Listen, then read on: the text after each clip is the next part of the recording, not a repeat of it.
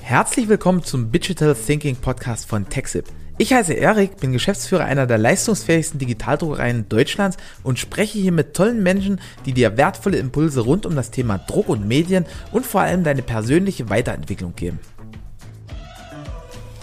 So, jetzt ist schon ganz bald unser Sommerfest und gleichzeitig feiern wir schon das 32-jährige Bestehen von TechSip und zu diesem Anlass wollte ich dich, Erik, gerne mal interviewen, weil du bist schon wirklich viele Jahre mit an Bord und ähm, man sieht dir das gar nicht an. Wann bist du bei Texip gestartet?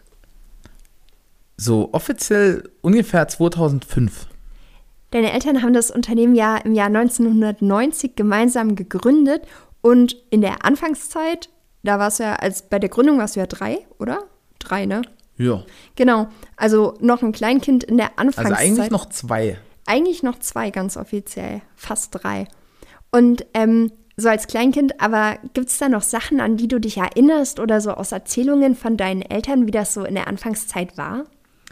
Also erinnern tue ich mich an ganz viel. Also die ganze Produktion und alles war ja anfänglich im Elternhaus. Also meine Ellis haben da sehr clever noch vor, vor der Wende, vor der politischen Wende 1990 sozusagen ein relativ großes Haus erworben und da konnten wir uns da bis 2005 auch sehr gut ausbreiten. Dann wurde es irgendwann eng. Also die Produktion war auf allen Etagen, also im Keller, im Erdgeschoss. Erste Etage war so ein bisschen der Familie vorbehalten, da haben wir gewohnt. Äh, zweite Etage war Produktion und also bis 2005 hat sich das halt immer weiter gesteigert, bis dann wirklich äh, auch schon im Zwei- beziehungsweise stellenweise Dreischichtbetrieb da rund um die Uhr gedruckt, geöst. Aber damals gab es noch nicht so moderne Ösanlagen wie heute. Da, da, da lief das noch mit einem Hammer so. Tuff, tuff, tuff. Also es war rund um die Uhr eigentlich Geschepper im Haus. Und immer auch der, der Geruch von Farbe, also mit dem bin ich groß geworden. Damals haben wir noch viel Siebdruck gemacht, äh, auf Textilien, auf, auf verschiedenste Folien und, und andere Materialien. Und das hat sich halt sehr, sehr stark verändert im Verlauf der Zeit. Also wir haben früher auch viel mit Schildern, mit Lichtwerbung hantiert und, und das gebaut und überall angebracht. Dorfbeschilderung, also ganz, ganz, ganz breites Produktportfolio, wo wir heute noch im, im Keller oder mein, mein Dad, der führt so ein Stück weit das, ja, kann man schon sagen, Textip-Museum. Also es ist jetzt kein separates Haus, aber wir haben da auf jeden Fall jede Menge Unterlagen und Material, wo man noch alte Preislisten hat, wo man noch alte Fotos von den, von den Projekten von damals hat. Und es stehen auch noch viele Siebe rum. Ne? Also diese Siebe, für die, die nicht aus der Branche kommen, sind ist wie so ein Sieb halt, wie so ein Nudelsieb, nur deutlich feiner und da wird sozusagen dann die Farbe durchgepresst mit einem Ragel. Und also ganz spannend. Krass. Und wann kam deine Familie oder dein Interesse am Familienunternehmen und auch so die Entscheidung darin mitwirken zu wollen? Also das ist, wie gesagt, in so einem Familienbusiness wahrscheinlich immer da, weil man, man findet ja auch das, was die Eltern machen, toll, will, will da irgendwie unterstützen, will sich einbringen. Also ich glaube, das nimmt man so ein Stück weit mit der Muttermilch auf. Klar kriegt man auch mit, dass da viele schwierige und knifflige Situationen sind, aber wie gesagt, das ist immer so der Punkt, hey, also wenn man mich ganz früher, wo ich ganz klein war, gefragt hat, hey, was willst du später mal werden, was willst du mal machen? Ich habe in der Schule immer gesagt, ich möchte Texilper werden. Also damals hieß das noch nicht Texperte, sondern Texilper und das habe ich immer überall erzählt. Und ähm, meine Ellis, die haben mich da auch immer super abgeholt und mitgenommen. Also ich hatte immer so grafische Industrie, wer das länger begleitet, weiß, dass damals die Rechner sich noch deutlich schneller verändert und äh, ja, also die sind immer schneller geworden und, und, man musste eigentlich die Rechner sehr, sehr zügig tauschen. Die Innovationszeiten waren noch schneller als heute und ich habe dann immer die alten Rechner aus der Produktion bekommen und die waren halt also für einen Gaming-PC überdimensioniert. Das heißt, ich hatte als Kind schon immer total krasse Möglichkeiten, immer äh, zu, zu spielen. Das fing mit irgendwie Siedler und so einem Zeug an und irgendwann ging es dann Richtung Online-Gaming. Habe ich auch böse Erlebnisse gehabt, weil, weil ich irgendwie noch zu den Zeiten, wo es keine Flatrate gab, habe ich den, den äh, ISDN-Anschluss der Firma glühen lassen. Das war dann eine äh, ne, ne relativ heikle Nummer, wo uns dann die, die Telekom, glaube ich, sogar noch ein Stück weit entgegengekommen ist, weil wir dachten, oder ich dachte, diese Flatrate ist schon aktiviert, die war aber noch nicht aktiviert und Ende vom Lied war, das war eine relativ umfangreiche äh, Telefonrechnung oder ISDN-Rechnung, die wir da hatten. Heute gar nicht mehr vorstellen. Nee, also heute ist das ja alles Flatrate, heute ist ja Flatrate gang und gäbe, aber ich habe diese ganze Phase so, so miterlebt und bin dann aber auch durch dieses durch diese Ver Verlockung, immer mit einem schnellen Rechner unterwegs zu sein, irgendwie so, so ein bisschen abgedriftet und, und war dann eigentlich so, ja, also wahrscheinlich so ein Stück weit zuchtmäßig äh, Online-Gamer. Hab da alles Mögliche gezockt, Counter-Strike, Warcraft, also diese Strategie Warcraft, Diablo, da hatte ich irgendwelche Bots laufen, die dann irgendwelche Endgegner geschlachtet haben und die, die die Item-Drops aufgesammelt haben. Also ich verstehe jetzt gar nichts, aber so geht es mir auch irgendwie, wenn du zum Beispiel mit IT-Andi ähm, über irgendwelche Sachen redest, es, es gibt die bestimmt ihr Zuhörer, die das verstehen. Bestimmt gibt es Zuhörer, die das und, verstehen. Und dann kam, das ist eigentlich so, also rückblickend ist das das Beste, was mir passiert ist bis jetzt in, in meinem Leben. Also mir sind viele richtig tolle Sachen passiert, aber rein in, in Sachen meiner persönlichen Entwicklung, weil wir hatten dann eine sehr, sehr große Reklamation. Und da stand die Firma so ein bisschen auf Messerschneide und da war ich so um die 17, 18 und dachte mir dann so, hey, krass, wir, wir gehen jetzt woanders einkaufen als sonst, wir machen andere Urlaube als sonst. Irgendwas ist anders, irgendwie klemmt hier die Säge. Und ich sitze die ganze Zeit vor meinem Rechner und, und, und atme eigentlich nur die Luft weg. Und da dachte ich mir so, hey, jetzt ist es mal irgendwie an der Zeit, sich da einzubringen, was zurückzugeben, aktiv. Ja. Und das war dann eigentlich so, so der, der Start. Da wurden die Weichen gestellt, dass ich mich dann halt irgendwo in der Firma wiedergefunden habe. Cool, was war denn da so dein allererster Job oder deine ersten Aufgabenbereiche, die du übernommen hast bei TechSoup? Da gibt es auch eine lustige Anekdote. Also der aller, allererste Job, den habe ich mir natürlich selber genommen im Unternehmen. Da war ich vielleicht so drei, vier, fünf, keine Ahnung, wann das genau war. Das erzählen meine Ellis mir immer, immer happy auf irgendwelchen Familienfeiern. Äh, ich bin dann so runtergegangen ins Büro und meine Ellis, die haben da halt irgendwelche Kataloge gebaut weil damals gab es halt noch kein Internet und noch keine PDFs in der Form.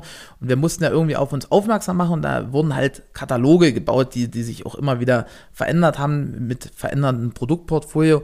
Und da habe ich halt tatkräftig geholfen, habe mir dann irgendwelche Zettel genommen und die gelocht, weil ich hatte halt dieses Lochen von irgendwelchen Dokumenten bei, bei den Ellis und, und auch den Mitarbeitern gesehen. Und das war augenscheinlich irgendwas Tolles. Und die haben immer gesagt, die machen Kataloge. Und äh, dann habe ich mich halt da mit irgendwelchen Zetteln, die ich mir zusammengesucht habe, hingestellt, die in Locher gehauen und dann haben die gefragt, hey Erik, was machst du denn hier überhaupt? Und dann habe ich gesagt, ich mache Kataloge und war da total wahnsinnig stolz drauf als kleiner Steppke. Also das war so mein, mein erster Job, aber wenn du jetzt fragst, so nach Dein erster den, richtiger, den richtig ja, Vielleicht auch was, wo du was, also was ja, ich habe da, ich hab da richtig Firma. was verändert. Ich hab die, also ich bin nach wie vor überzeugt, dass mein Katalog der war, der, äh, der am besten konvertiert hat von allen. Und also richtig los ging es dann, also ungefähr in der Zeit, wo, wo so Abi-Vorbereitung war. Wir hatten auf der FESPA 2005 in München ähm, eine, eine Jedi 5000 erworben. Das war damals die erste in Deutschland. Und auf der Messe, ich glaube, da hatte ich Ferien oder wie auch immer, auf jeden Fall wurde ich auf der Messe auf die Maschine eingewiesen und habe da eine, eine Woche Standbegleitung gemacht, immer mit gedruckt und habe da halt schon das Ding sozusagen gelernt und dann habe ich äh, zu Hause dann immer die, die Nacht- und die Wochenendschichten gemacht. Und da wir damals nur in Anführungsstrichen eine 5 Meter hatten, hab, also wenn man das halt beherrscht hat, diese Maschine, und das ist ja heute noch so, also ein richtig guter Operator, der, der ist ja mit einer Maschine nicht ausgelastet. Und äh, so war das halt bei mir auch damals. Ich habe die Maschine ordentlich eingestellt, dann lief die und habe dann halt viel noch gelesen, mich, mich weitergebildet äh, in Sachen Verkauf, in Sachen Führung, in Sachen Marketing, in Sachen Unternehmensbewertung und, und, und Unternehmensausrichtung, Strategie, also alles Mögliche, was man sich da so reinziehen konnte. Du hast mir auch mal erzählt, glaube ich, dass du ja auch die erste Texib-Website gemacht hast. Ja. Und dann auch Werbeanzeigen geschalten hast in der Zeit, wo, wo jetzt jeder Marketer sagt, oh mein Gott, damals Werbeanzeigen, das ist der goldene Gral, so, weil das einfach noch niemand gemacht hat. Ja, damals war wirklich geil, weil das halt, also ohne Wettbewerb war. Ne? Also es war wirklich, was man heute so den Blue Ocean nennt. Also AdWords 2005 war, war halt äh, Killer. Ne? Also wenn man heute AdWords schaltet auf die Begriffe, da zahlt man irgendwie so 3, 4, 5, was weiß ich, 10 Euro stellenweise pro Klick. Damals waren das, waren das Centbeträge. Und äh, das, das war auch eine, eine, spannende Zeit. Aber wie gesagt, viel gebildet in den verschiedensten Bereichen. Und äh, darüber hinaus, wir hatten damals noch Auftragstaschen, also so wirklich klassische Papierdokumente. Und das, da ich immer schon so ein, so ein Stück weit Affinität zu Computern und Software hatte, habe ich gesagt, hey, ich, ich baue jetzt hier ein, ein, eine Art Software, das nannte sich Wochenplan, der sozusagen dann die ganzen Produktionsdokumente halt im Intranet dargestellt hat. Für alle zugänglich, für alle transparent und direkt abrufbar. Genau, das war so das, das womit ich eigentlich meine Zeit zugebracht habe. Ich habe auch damals mit dem Heiko zum Beispiel, der ist jetzt noch ein, ein Experte bei uns im Team, mittlerweile mit einem ganz anderen Tätigkeitsfeld, aber damals bin ich mit ihm rumgefahren in ganz Deutschland. Wir haben da Montagen für die verschiedensten Kunden erledigt, also wirklich mit äh, Fundament buddeln, dort die Holzpfeiler einsetzen, Platten dran schrauben, äh, mit, mit einer Hebebühne irgendwie an den, an den Fassaden rumklettern, Stahlseilrahmen installieren, Banner spannen, dann wieder ins Hotel da schlafen, früh wieder aufstehen. Und äh, das war auch eine mega spannende Zeit. Also wir haben uns dort auch mit dem, mit dem Heiko äh, das eine oder andere Mal richtig krass eigentlich zerlegt und angegangen. Und seitdem sind wir aber die, die besten Kumpel, ne? Also der Heiko, der, der hat bei uns im Unternehmen eine extrem wichtige Aufgabe. Der, der sorgt dafür, dass wirklich alle Maschinen laufen. Und äh, wie gesagt, damals halt wirklich äh, hätte ich das nie auf dem Schirm gehabt, dass, dass das sich mal so toll entwickelt und wir dort ja. so eine tolle Zusammenarbeit so, Auch so eine lange und genau. so eine positive auch. Nicht einfach nur lang da, sondern genau. halt auch wirklich geil. Ja. Und ja, ich war eigentlich immer so ein bisschen der, der für die Wochenend- und Nachtschichten äh, da, da mitgemacht hat, unterstützt hat. Habe zum Beispiel auch die drei Türme in Leipzig, also wo, wo du ja herkommst, da standen mal so drei äh, große Kenn Gebäude in, im Rahmen der Fußball-Weltmeisterschaft. Direkt war das, am Gördlerring, also wer sich in Leipzig auskennt, dort wo jetzt die Höfe am Brühl sind. Genau. Da war früher ja die Blechbüchse und da waren die drei Türme. Genau, und diese drei Türme, die waren halt nie so vorzeigbar. Da hat ein Künstler aus Leipzig, das war der Michael Fischerart, oder nee, war, den gibt es immer noch, der hat sozusagen da äh, die, die Skizzen und die, die Drawings oder die Zeichnungen dazu gemacht. Und wir haben das dann in groß reproduziert und verhüllt. Äh, da muss ich ehrlicherweise sagen, das war äh, eine Montage, da war ich auch mit dabei, aber dort äh, hatte ich dann wirklich stellenweise mit Angst zu tun, weil diese Dinger, die waren, die waren extrem hoch. Ich glaube, das waren um die 50 Meter oder so. Und wir hatten da mehrere Bühnen, also wir haben an mehreren von den Gebäuden gleichzeitig montiert. Das ging damals mit, mit Bolzenschussgeräten in die Fassade. Also es durfte nichts kostengroß und war halt ein also die, die, die Gebäude sollten einfach nur verhüllt werden. Also da Weil die wurden nicht, ja auch danach genau, abgerissen. Da ging es nicht um Denkmalschutz oder irgendwie ganz tolles Montagesystem, sondern einfach nur dran schießen, wirklich schießen. Und äh, da gab es verschiedene Bühnen die eine, ich glaube, das war die rote, die war richtig geil, die war relativ breit und die stand ziemlich massiv. Also wenn man dort dann mit dem Bolzenschussgerät an die Wand ist, dann, dann hat es halt kurz gewackelt, aber war wieder in Ordnung. Und die andere Bühne, die, die war etwas kleiner und wenn man sich dann so vorstellt, man, man ist in so einem Korb, der, der irgendwie so zwei Meter breit ist, das Banner oder die Bannerrolle ist fünf Meter und man lehnt sich dann irgendwie so in 50 Metern Höhe so irgendwie in 1,50, zwei Meter über dieses Ding raus drückt an die Wand, weil wer so ein Bolzenschussgerät kennt, da muss man ja so Druck aufbauen und dann schießt das ja erst los. Und dann durch den Rückstoß schießt eigentlich die ganze Bühne zurück und das Ding äh, fängt an zu quietschen. Also da dachte ich mir auch so, uiuiuiui. Und da auch ganz großen Respekt an, an äh, die ganzen Montagekollegen, die da damals mitgemacht haben, die intern wie auch die extern, das, das, äh, das ist total krass. Hast du daher dein Thema mit äh, hohen, schnellen, drehenden Fahrgeschäften auf, auf, keine Ahnung, Jahrmärkten? Nee, Höhe an sich stört mich eigentlich nicht. Wie gesagt, wenn das, wenn, wenn man, wenn man Vertrauen in die Grundkonstruktion hat, nur bei dieser Bühne, das fiel mir wirklich schwer. Ich glaube, der, der Ronny, der Nickel war auch dabei, der hat auch, also auch Riesenrespekt, der hat dort so lange ge geschossen an die Wand, der hatte blutige Hände. Krass. Also, also das war, das war wirklich ein Knochenjob. Und ähm, aber wie gesagt, das Höhenangst habe ich, glaube ich, nie. Wenn, wenn die Unterkonstruktion ist, äh, was mich an den Rummeln stört, ist halt, wenn, wenn das so lange monoton dreht, dann, dann schlägt mir das so ein bisschen auf den Magen. Und bei diesen Kettenkarussellen, die, die wechseln ja auch in die Richtung. Die bleiben ja die ganze Zeit in einer Richtung. Sehr schön, danke für die kleine Ausführung zum Thema Fahrgeschäfte noch. Ähm, jetzt sind wir schon voll in deiner Erik arbeitet bei Texo Zeit, aber eigentlich war das ja so geplant, du hast dein Abitur gemacht und dann wolltest du ja erstmal studieren gehen. Was hast du, also du hast ja auch ein Studium begonnen. Ja, völlig korrekt. Irgendwas also, Wirtschaftliches. Genau. Also ich habe äh, ein Studium International Business Management gestartet. Das war, ich glaube, im Jahr 2007 oder 2008, keine Ahnung. Äh, wie gesagt, habe mich ein Jahr um, um den Bund drum gedrückt, ganz viel mit produziert und, und mit äh, die Firma unterstützt. Und es war aber immer also ich muss ehrlicherweise sagen, ich bin ganz, ganz großer Fan, sich Sachen selber beizubringen. Ich bin so eine Art Autodidakt, also auch Programmieren und die ganzen Sachen, das, das habe ich mir irgendwie selber zurechtgesucht und äh, also laut Rückinfo von unserem Programmierteam, die das alle studiert haben, ist das auch irgendwie cool, wie, wie ich das mache und scheint das auch irgendwie toll zu funktionieren.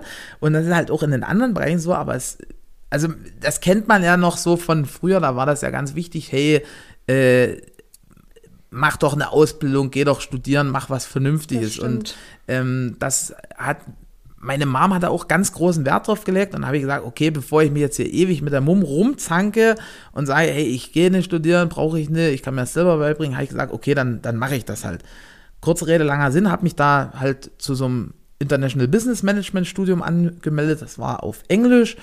Und ähm, dann das, ist ja was passiert, dass du aufgehört hast nach, nach einem Jahr oder nach na, zwei Jahren. Ein, ein Viertel oder so. Also das, wir, wir waren auf der Drupa. Die Drupa, für die, die aus der Branche, die wissen das. Für die, die nicht so aus der Branche kommen, das ist die größte Fachmesse in unserem Bereich, im Bereich Drucktechnik, Digitaldruck, Siebdruck und so weiter und so fort. Die ist alle vier Jahre.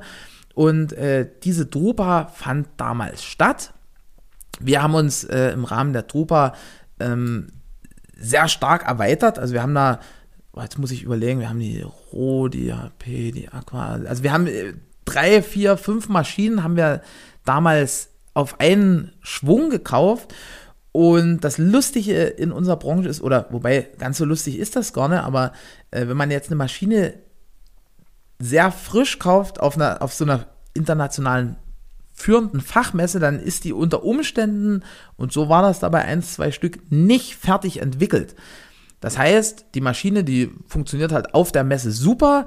Das kennt wahrscheinlich auch der eine oder andere. Und dann, wenn die dann in, in, in den eigenen Hallen steht, dann fängt die, also ich hätte es jetzt fast gesagt, dann fangen die Probleme an.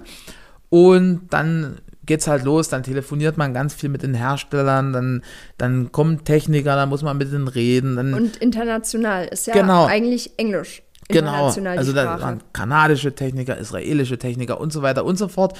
Und äh, bei uns in der Region, wir, wir sind ja sozusagen der ehemalige Osten, da spricht ein Großteil der, der Menschen besser Russisch als Englisch. Und da war dann meine Aufgabenstellung, hey Erik, du, du studierst auf Englisch, du sprichst super Englisch, sieh zu, dass die Maschinchen hier, die du damit ausgesucht hast, dass die zum Laufen kommen. Und da habe ich gesagt, oh geil, super Sache, äh, ich, ich pausiere das hier einfach, überhaupt kein Problem. Ich, ich komme, also das hat, das hat äh, keine, keine Woche gedauert, dann war ich wieder in Bayersdorf.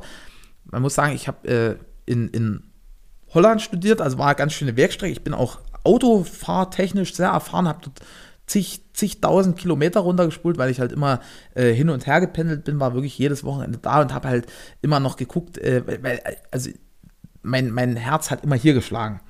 Und genau dann habe ich da die, die Maschinen gemeinsam mit den Technikern zum Laufen gebracht, habe da auch viele tolle äh, Freundschaften und Beziehungen aufgebaut, die auch stellenweise jetzt noch ähm, funktionieren und noch existieren. Also schöne Grüße auch an den Ben. Der hat zum Beispiel sehr stark unterstützt, dass die Aqua da zum Laufen kommt. Und wie gesagt, als das dann alles lief, die eine oder andere Maschine haben wir, glaube ich, sogar getauscht bei HP. Die haben dann sogar noch in, das, wer noch die Expedio kennt und das Wrinkle Update Kit, das ganz äh, Fabulous äh, Wrinkle Update Kit. Äh, ich glaube, das ist eine Sache, die ist bei uns entstanden. Also ich weiß es nicht genau, ob das Problem auch bei anderen bestand, aber äh, ich hatte einen Techniker da und sage, ey, Leute, die, diese Maschine, die ist, an sich ist die geil, aber wenn ich hier lange Drucke machen will, so irgendwie 10, 15, 20 Meter, und das ist halt bei uns relativ oft, dann, dann muss ich hier zwei Leute dran stellen, die die ganze Zeit an dem Ding rumziehen, also die das Material breit ziehen. Und da habe ich den Fotos geschickt und dann haben die sozusagen äh, wie die, diese Mechanik der, der Kollegen, die das breit gezogen haben, haben die dann nachgebaut, nachgestellt und das war dann das, das Wrinkle-Kit, was, was dann auch einige Kunden, glaube ich, äh, als, als Update äh, bezahlen durften. Und du kannst dir das ja heute gar nicht mehr vorstellen, so dass da irgendwie zwei Leute stehen, die die Stoffe glatt ziehen. Voll, voll dumm. Also das, das war wirklich eine, eine ja, nie ganz zu Ende gedacht. Eine sinnvolle Fall. Weiterentwicklung äh, und schön, dass das jetzt heute so ist. Genau, also die Maschine die wird jetzt heutzutage nicht mehr hergestellt, aber äh, wie gesagt, das war sehr, sehr spannend. Und dann war ich halt irgendwann so in den, in den Prozessen drin, die, die Maschinen liefen dann und habe dann aber halt, weil man kann ja jetzt nicht ins Studium sagen, hey, ich war jetzt mal irgendwie zwei, drei Monate da, jetzt bin ich wieder da, fang mal bitte dort an, wo ich gegangen bin, ich, ich schreibe mir das schnell auf, sondern du musst ja warten, bis, bis das neue Jahr anfängt. Und da habe ich mir dann immer mehr Sachen auf meinen Posten gezogen. Unter anderem äh, war halt damals noch ein Bottleneck uns, unser, unser System zur Kalkulation, zur Auftragsverwaltung und so weiter und so fort, weil das, das war etwas in die Jahre gekommen und immer wenn dort, wenn dort irgendwie fünf, sechs, sieben, acht Kollegen gleichzeitig drin rumgetippt haben, wurde das langsam. Und mein Wunsch war schon immer irgendwie ein Stück weit zu wachsen, zu gucken, was halt so möglich ist. Und da hat meine Mom gesagt, ey, du, wir können, wir können super gerne wachsen, allerdings nur, wenn, wenn wir hier ein System haben, was das auch darstellen kann. Und da habe ich gesagt, okay. Gar kein Problem. Ziel erkannt. Habe mich da wirklich mit dem Markt beschäftigt, mir wirklich ganz viele Softwarehäuser angeguckt, die es halt damals schon gab oder immer noch gibt in verschiedensten Bereichen. Bin da zu dem Schluss gekommen, die sind alle in gewissen Bereichen toll, aber keines bietet irgendwie so die, diese, diese Palette, die wir brauchen. Und so ist dann gekommen, dass ich das das TAS entwickelt habe, also das, das Textip Allround System. Und da ist ja auch wirklich alles drin, also so aus Mitarbeitersicht. Ich kann da meinen Urlaub beantragen, ich kann dort ähm, meine Stunden einsehen. Gut, das ist jetzt neu durch unsere Programmierabteilung entstanden, aber ich kann da zum Beispiel auch, keine Ahnung, die Aufträge von unseren Kunden einsehen, die Stammdatenblätter, die ähm, unsere Mailings gehen über das System auch. Ne? Also das ist richtig, also ist viel. Das hört sich jetzt alles relativ einfach an und das ist auch äh, relativ noch das, was relativ trivial ist. Nur die also Sachen, ich will, die ich benutze, die sind trivial. Also da, da steckt halt wirklich jede Menge Hirnschmalz drin und, und stellenweise auch KI-Elemente und so weiter und so fort, was halt wirklich krass ist und eine, eine krasse Vereinfachung für alle Kollegen, weil das, also ich sage jetzt mal so, ähm, wahrscheinlich bräuchten wir mindestens 10, 15 Kollegen mehr, wenn wir das Tassen hätten. Also ja. einfach, um irgendwelche Prozesse darzustellen, die, die eigentlich im Hintergrund, ohne dass sich noch jemand Gedanken drüber macht, vollautomatisch ablaufen. Und dass du halt auch einfach alles an deinem Ort hast und nicht, du brauchst nicht extra ein E-Mail-Programm, du brauchst nicht extra einen Kalender haben, du brauchst nicht extra ein CRM haben. Das ist halt geil, weil es ist so alles in einem. Ja, genau. Das ist cool. Ähm, jetzt hast du uns ja viel erzählt, so was du früher gemacht hast. Ich finde das immer sehr spannend, die Einblicke, weil unser Team ist auch in den letzten Monaten extrem gewachsen. Wir haben zwölf neue Kolleginnen und Kollegen mit dazu bekommen in den letzten zwei, drei Monaten. Und ähm, das weiß man ja immer nicht so, wenn man in eine Firma kommt und die besteht schon lange. Und eigentlich ist ja der Weg auch dieses Spannende, so, ne? Die Geschichten. Der Weg ist das Ziel. Der Weg ist das Ziel, genau, und die Entwicklung. Ähm, was sind heute deine Aufgaben? die sind heute mindestens noch genauso vielschichtig wie auch damals. Also wenn man jetzt hier sich den Podcast anhört, dann stellt man so fest, oh, eigentlich der, der Typ, der hat keinen richtigen Fokuspunkt. Also wie gesagt, ich kann drucken, ich kann mit Montage machen, ich kann äh, programmieren, programmieren äh, kann mit Kunden sprechen, aber das, es geht jetzt nicht darum, dass ich alles toll kann oder so, das, das ist gar nicht Sinn und Zweck, sondern ich denke, das hat mich sehr, sehr gut vorbereitet auf das, was ich heute mache, weil heute ist meine Hauptaufgabe wirklich die Leitung der Führungskräfte und da finde ich es immer gut, also mein, mein Ziel ist es nie irgendwie besser zu sein im Bereich X als, als meine Leiter in dem Bereich X. Also zum Beispiel unser Head of ITP, der ist mit, mit Sicherheit besser und, und schneller im Programmieren als ich. Aber das Coole ist halt, dass wenn ich mit ihm rede oder er mit mir, dass wir uns gegenseitig verstehen, weil ich halt äh, ein, ein sehr, sehr breites Grundwissen habe. Das stimmt, das kann ich aus Erfahrung sagen, wenn wir manchmal in unserem Leitermeeting sitzen und Andi und Erik, dann geht es mit irgendwas Ja und der Pi und ein Nullernetzwerk und eine 50er-Verbindung und wir sitzen alle mit 100 Fragezeichen da und ich glaube, in anderen Firmen ist das schwierig, wenn du eine IT hast und ähm, das Geile ist ja, du sprichst ja die Sprache unseres ITP-Teams und deswegen sind ja auch Sachen leichter umzusetzen und ähm, sich grundsätzlich zu verständigen. Aber auch mit dir zum Beispiel. Also ich glaube, wenn wir über Marketing reden, also sicherlich, da hast du wahrscheinlich bessere Tiefeneinblicke, wie jetzt die Algorithmen irgendwie der einzelnen Plattformen funktionieren. Aber wenn du jetzt zum Beispiel sagst, hey, ich weiß, wie die Algorithmen funktionieren, weiß ich zumindest erstmal, was, was du mit Algorithmus meinst. Und ja. also das ist, glaube ich, sehr, sehr wichtig und das hilft mir in meinem tagtäglichen sehr viel weiter. Oder auch allein das Verständnis, wenn ich sage, hey Erik, lass uns mal einen Podcast machen und dann sagst du nicht, hä, was ist ein Podcast, sondern sagst du, ah ja, okay, cool, machen wir. Genau. Und also wie gesagt, damit verbringe ich den Großteil meiner Zeit, würde ja gerne noch viel, viel mehr Zeit investieren können. Aber dann gibt es natürlich auch die, die strategischen Sachen, die Ausrichtung der Firma, Vision, Mission, also dieses ganze Thema, wie stellen wir unsere Firma, unser Geschäftsmodell zukunftsfähig auf? Weil es gibt ja ganz, ganz viele Unternehmen, die, die irgendwo an, an einer Weggabelung die, die Abbiegung verpassen und dann irgendwo im, im Nirvana landen.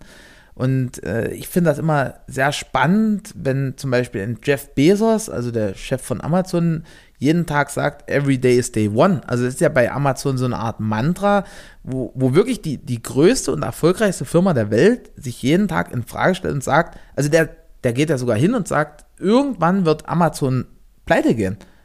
Und das ist halt das, womit ich mich beschäftige, weil ich habe ja auch eine gewisse Verantwortung allen Mitarbeitern gegenüber damit eben nie irgendwann ein Punkt eintrifft, wo, wo ich sage, oh scheiße, ich habe jetzt eine riesen Innova Innovation verpasst, unterschätzt, verschätzt und äh, deswegen wünsche ich euch allen viel Spaß auf dem Arbeitsamt. Ne? Oder auch Thema jetzt, was man, was man immer so ein bisschen eigentlich gar nicht sieht oder vergisst, Pandemie, die letzten zwei Jahre, Druckbranche mega stark davon betroffen. Alle, die in der Branche sind, wissen Bescheid. Es gibt so viele Druckereien, die ähm, pleite gegangen sind in der Zeit, die Insolvenz anmelden mussten. Also ich weiß noch, es gab eine Zeit, da gab es irgendwie gefühlt jede Woche eine Nachricht, ja, die ähm, mussten jetzt Insolvenz anmelden, die mussten Insolvenz anmelden. Große, bekannte, namhafte Unternehmen, wo wir selber zum Teil auch oder du auch sehr geschockt warst, weil du den, das nie gedacht hättest. Und das ist ja auch so ein Teil von deinem Aufgabengebiet, so für die Zukunft vorzusorgen und das Unternehmen bestmöglich aufzustellen für Krisensituationen und das Unternehmen bestmöglich durch Krisensituationen durchzubringen. Genau. Und wie gesagt, auch diese Lernen aus dem, was jetzt in den letzten Jahren passiert ist, treffen.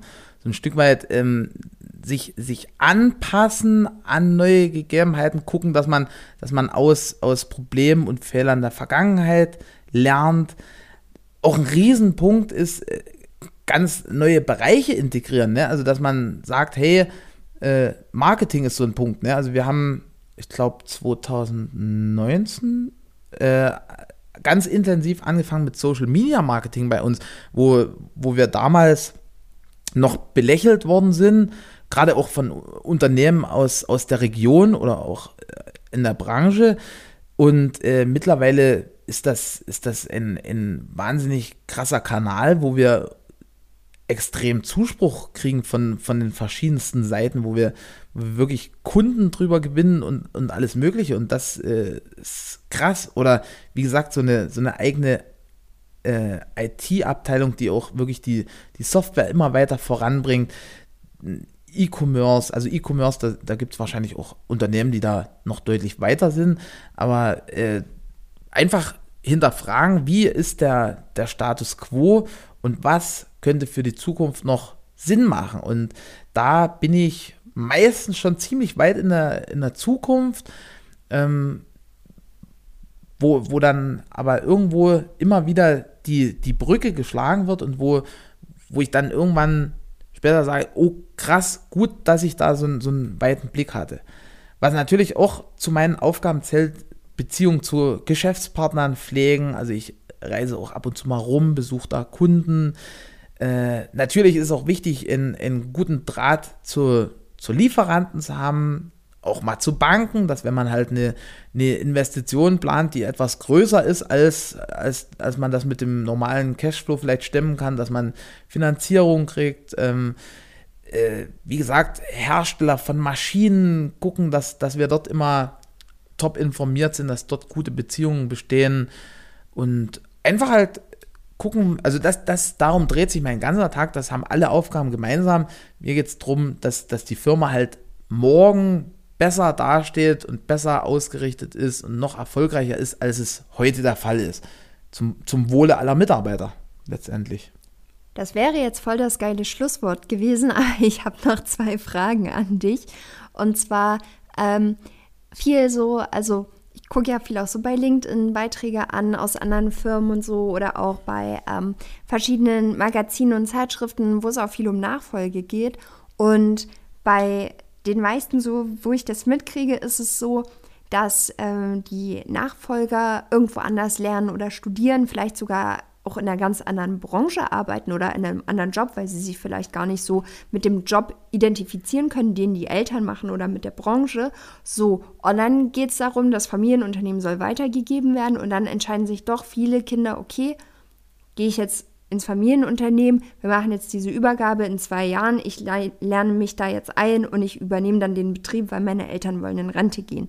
Bei dir ist das ja anders. Texip gibt es seit 32 Jahren und du bist seit 17 Jahren richtig aktiv im Unternehmen, wenn wir jetzt deine Katalogezeit rausrechnen. So, die, die will, darf auf keinen Fall rausrechnen. Die darf auf, okay, aber so, ne? Du weißt, was ich meine. Ähm, würdest du sagen, das ist ein Vorteil, dass du schon so lange mit dabei bist? Also ich würde sagen, man kann jetzt nicht pauschal sagen, das ist ein Vorteil und ein Nachteil. Ich glaube, das ist beides, wie sehr vieles oder alles im Leben. Und ich glaube ehrlicherweise, dass man diese Katalogezeit wirklich nicht rausrechnen kann, weil, ähm, also das hört sich jetzt lustig an, nur genauso, ich, ich nehme mal als Beispiel, ich fahre relativ zügig Auto. So, jetzt, jetzt ist das was, man kann so zügig Auto fahren und, und alle Beifahrer haben Angst und denken, oh scheiße, hoffentlich steige ich wohlbehalten wieder aus. Oder man kann schnell Auto fahren und man merkt irgendwie so, oh krass, der oder diejenige hat Plan, der, der guckt voraus, der, der, der, der ist irgendwie, also der überblickt das Ganze. Und das hat damit zu tun, weil mein Dad fährt auch ehrlicherweise ziemlich schnell Auto und als Kind habe ich schon immer so meinen Kopf in die Mitte gemacht und zwischen den Sitzen meiner Eltern durchgeguckt und geguckt, was, was da so abgeht. Da, dann dann habe ich gesehen, oh krass, der bremst, wenn irgendwas blinkt und so. Also das, das geht ja ganz viel so unterbewusst ein. Ne? Und so ist das auch in, in so einem Familienbusiness. Also man merkt da ganz, ganz viel, was, wie ticken meine Eltern? Was, was ist denn wichtig? Wie, wie treffen die Entscheidungen? Wie, wie gehen die mit den Mitarbeitern, mit den Menschen um? Was, was, worauf achten die? Und das färbt, glaube ich, sehr, sehr deutlich ab. Dass, dass, also ich wüsste auch nicht, wie das ohne diese lange Ausbildung wäre. Das ist ein. Du willst was sagen? Ja. Ja. Also ich glaube auch zum Beispiel, weil du es ja angesprochen hast, so als kleines Kind ja auch den unglaublichen Fleiß und die Disziplin deiner Eltern mitbekommen hast. Und ich glaube auch, das hat dich extrem geprägt, weil du nicht der Sohn bist, der sich ins gemachte Netz gesetzt hat am Ende und sofort in die Geschäftsführung gegangen ist, sondern halt wirklich so, ja, das auch mit übernommen hast, einfach so diese, diese, diese Arbeitsethik, diese Einstellung. Ja. Ja, Also könnte man so sagen. Es war ein Kompliment. Das, das ist schön, dass du das alles äh, so siehst. Also das kann man ja immer schlecht einschätzen, weil ähm, lustigerweise sieht man ja meistens von außen nur einen Bruchteil. Ne? Also man, man, man sieht so, okay, der, der fährt jetzt vielleicht das Auto oder der, der ist jetzt vielleicht, keine Ahnung, halt 10 oder 11 oder auch mal 12 Stunden halt in der Firma oder ist halt im Wochenende mal in der Firma. Aber was man ja überhaupt nicht sieht, ist, äh, dass selbst wenn, wenn mein Auto hier nicht auf dem Hof steht, dreht sich mein Leben um die Firma. Und äh, also das, wenn ich jetzt im Urlaub zum Beispiel irgendwie aufwache, dann gucke ich halt früh ganz automatisch nach meinen E-Mails oder lese halt im Urlaub irgendein Buch, wo es meistens um irgendwelche Management-Themen geht, wo es um Marketing geht, um Vertrieb geht und so weiter und so fort. Und ich glaube, das ist halt was, was in, ja, ich weiß gar nicht, ob das ein Vorteil oder ein Nachteil ist. Also ich finde das ein Vorteil, wenn sozusagen Privat und Business so schön verknüpft ist, weil, ähm, also ich empfinde das auch nicht jetzt als, als krasse Arbeit. Und auch wenn, wenn, wenn ich jetzt, keine Ahnung, halt noch eine Stunde länger arbeiten würde oder zwei, dann, dann ist halt so, weil ist ja lustig. Also das ist, glaube ich, ein, ein übelster Vorteil. Ähm, Nachteil ist natürlich, dass man sich mit den Menschen, die man eigentlich am liebsten hat, am krassesten in der Wolle ist. Also ich glaube, es gibt, ähm, also um, um rein beziehungstechnisch so ein, so Stress zu haben, wie den, den man in, in Firmen, in, in der Führungsriege stellenweise, wie, wie gesagt, auch familienintern bekommt, aber das ist ja nichts Schlechtes. Aber das ist halt da, ne? Also man, man hat halt Meinungsverschiedenheiten und die müssen gelöst werden. Das ja, ist ja. Das hast du ja auch sonst nicht. Du kommst sonst zum Beispiel zu Hause zu deinem Partner und dann, wenn ihr unterschiedliche Jobs hast, dann kannst du dich halt einfach mal aufregen über die Kollegen, über die Chefs, über keine Ahnung. Und ähm, wenn deine Eltern deine Chefs sind, dann ist es ein bisschen schwierig. So, oder bei deinen Eltern, die haben ja auch zusammen gegründet.